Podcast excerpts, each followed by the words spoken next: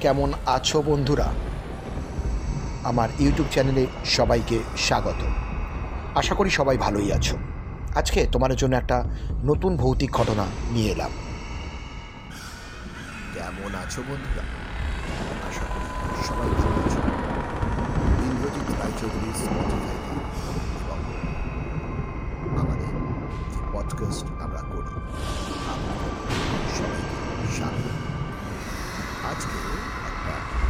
ঘটনা তোমাদের সঙ্গে আমি শেয়ার করতে চলেছি।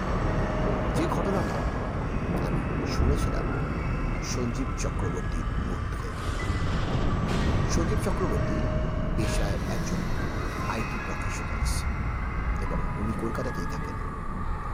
ওনার জীবনে এমন একটা ঘটনা ঘটেছিল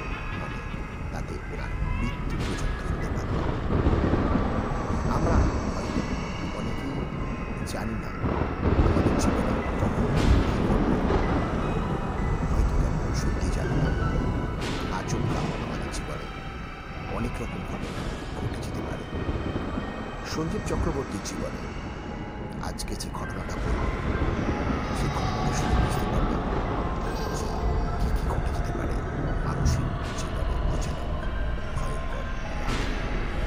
এবং সেটা কলকাতার ভীষণ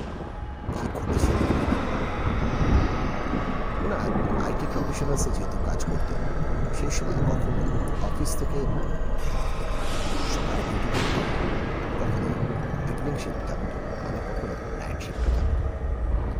মর্নিং শিফট বা ইভিনিং শিফটে খুব অসুবিধা হতো কারণ ওনার বাড়িটা একটু ডিস্টেন্ট কলকাতার মধ্যে কিন্তু সেটা একটু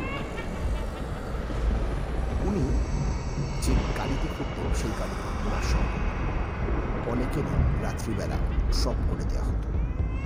এবং এটা ডিপেন্ড করতো উনি বাড়িতে কখন ফিরবেন, সেটা সবসময় যে ওনার সঙ্গে কতজন আছে? গাড়িতে মোটামুটি ওনার দুটো, আড়াইটে, তিনটে, এই টাইমের মধ্যে বাড়িতে পৌঁছে যেতেন একদিন শীতের সেই দিন অনেকেই একই গাড়িতে ছিলেন সেই গাড়ি করে ওনার বাড়িটা সেখানে উনি সবার শেষেই নামতেন সেই দিন রাত্রিবেলা রাস্তায় একটা ওনার বাড়িটা মোড়ের মাথা থেকে জাস্ট একটু দূরে, কিন্তু মোড়ের মাথা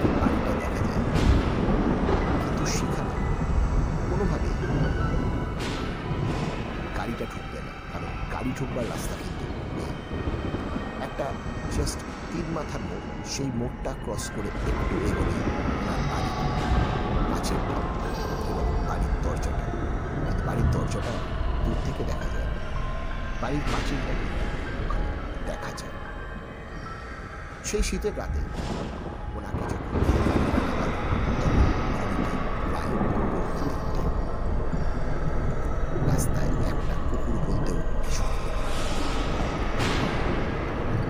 আস্তে আস্তে ক্রস করছে কেন জানি না, সেদিন ওনার একটু অবাকই লাগছিল এতটা সংসার শীতের রাতে হলেও থাকে না। ওনার মনেই হচ্ছে যে হয়তো উনি ছাড়া এই ফাঁকা রাস্তার মধ্যে আরও কেউ সঙ্গে আছে। একটা ভাবুন, চিন্তা করুন। যদি কেউ এইটা ভাবে যে আমি কাউকে দেখতে পাচ্ছি না, অথচ আমার সঙ্গে কেউ একজন আছে কীরকম যাই হোক উনি সাত মাস চিন্তা করতে করতে পিঠের ব্যাগটাকে একটু টাইট করে ধরলেন। তিন রাস্তার একটা সবেমাত্র ক্রস করতে চলেছে একটা হালকা হাওয়া ওনাকে ঘিরে ধরল। ওনার মনে হলো, ওনার ওনার মনে হলো ওনার পিঠের উপর কোনো একটা ভারী কিছু হঠাৎ করে এসে চাপল অথচ উনি কিন্তু কিছু দেখতে পাচ্ছেন না। কারণ উনি পিঠে যখন হাত দিয়েছেন, কিছুই নেই সেই ব্যাগটাই চলছে। কিন্তু হঠাৎ করে শরীরের পিঠের দিকে ওজনটা যদি বেড়ে যায়, তখন উনি অবাক কেন? শীতের রাতে কপালে বিন্দু বিন্দু ঘাম ঝরতে লাগল। উনি শরীরের ভর নিয়ে এগোতে পারছেন না, কারণ পিঠটাও না কাজটাও না দুটোই প্রচণ্ড ভার হয়ে গেছে। উনি কাঁধের দিক থেকে যখন হাতটা গলার দু সাইডে নাগাচ্ছেন হঠাৎ করে লক্ষ্য করলেন যে মনে হলো পিঠের ওপর কেউ একজন যেন বসে আছেন আর কোনো কিছু উপায় ছিল না হাঁটবার মতন পরিস্থিতি ছিল না একেতে ভার তার উপর ভর। একটা গোলাকার দুটো পা ঘাড়ের ওপর থেকে ঝুলছে উনি ভাবলেন যে আর ওনার কোনো উপায় নেই পা দুটো আস্তে আস্তে ওনাকে আটকে দিচ্ছে গলা থেকে উনি বুঝলেন আজকে রাতটাই ওনার জীবনের শেষ রাত। আর কিছু করার উপায় নেই। এবং ওনার মাথাটা ঘুরতে শুরু করল সেই মুহূর্তে হঠাৎই মনে হলো, কি কারণে যেন মনে পড়ল যে একটু ওনার নিজের ইষ্ট দেবতাকে ডাকতেন উনি সেই মুহূর্তে বজরাঙ্গড়িকে ডাকতে শুরু করলেন। রাস্তার মাঝখানে দাঁড়িয়ে, কারণ উনি তো হাঁটতে পারছেন ওই ভার নিতে পারছেন না। পিঠে যে ব্যাগটা আছে, সেই ব্যাগটা যে আদৌ আছে, সেটা বুঝতেও পারছেন না। এগুলোর মতন পরিস্থিতিতে জাস্ট কয়েক মিনিট ওনার ইষ্ট দেবতাকে ডাকতে ডাকতে হঠাৎ উনি ফিল করলেন যে ওনার পিঠের ভাবটা যেন হাস- আস্তে আস্তে কিরম আলগা হয়ে যাচ্ছে। ওজনটা যেন আস্তে আস্তে কমে যাচ্ছে। আরও কিছুক্ষণ করলেন যে ওনার পিঠে কোনো ওজন নেই খালি নিজের একটা ছাড়া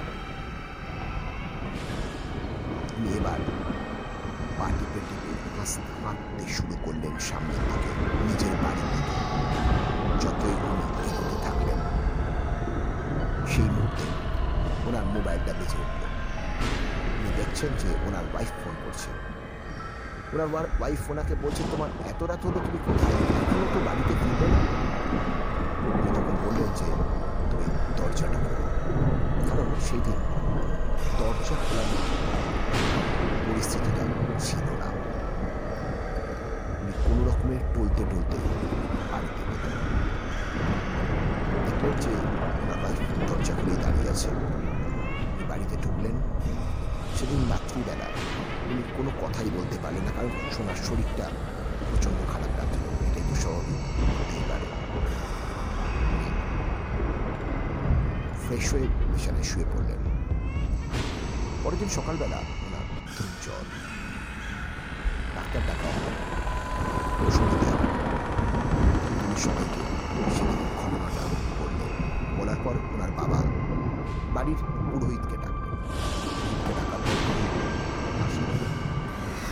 উনি পুরোহিত এসে যখন দেখলেন দেখে ওনাকে বললেন যে এরকম মাঝে মধ্যে মানুষের জীবনে হয়, সেই মুহূর্তে কোনো অপদেবতা বা সেরকম কোনো কিছু খারাপ ওই রাস্তা দিয়ে যাচ্ছিল।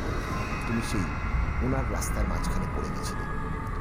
সেই জন্য উনি তোমার ঘাড়ের ওপর চেপে বসেছিল। তোমার জীবনে মৃত্যু হতে পারতো সেই মুহূর্তে। তুমি বেঁচে গেছো কারণ তুমি বজরাঙ্গলিকে সেদিন তুমি ডেকেছিলে আর যদি তোমার সেটা না ডাকতে আর কিছুক্ষণের মধ্যে সে তোমাকে মেরে অনেকেরই জীবনে হয় আমরা মাঝে মধ্যে রাস্তায় দেখি অনেকে মাটিতে পড়ে আছে। আমরা মনে করি হার্ট অ্যাটাক করেছে, অনেক কিছু হয়। কারণ হার্ট অ্যাটাক তো অবভিয়াসলি মৃত্যুর কারণ হার্ট অ্যাটাক হয়েই যায়। এরকমভাবে সেই রাস্তার উপরে যাওয়ার জন্য কেউ এসে বসে। সঙ্গে সঙ্গে হয় আজকে সঞ্জীব চক্রবর্তী কপালের সাথে বাঁধেছিল সাথে সাথ দিয়েছিল বেঁচে গেছিলেন যাই হোক একটা ভয়ঙ্কর ঘটনা আপনাদের কাছে শোনালাম, কেমন লাগল? অবশ্যই জানাবেন। আর আমার সঙ্গে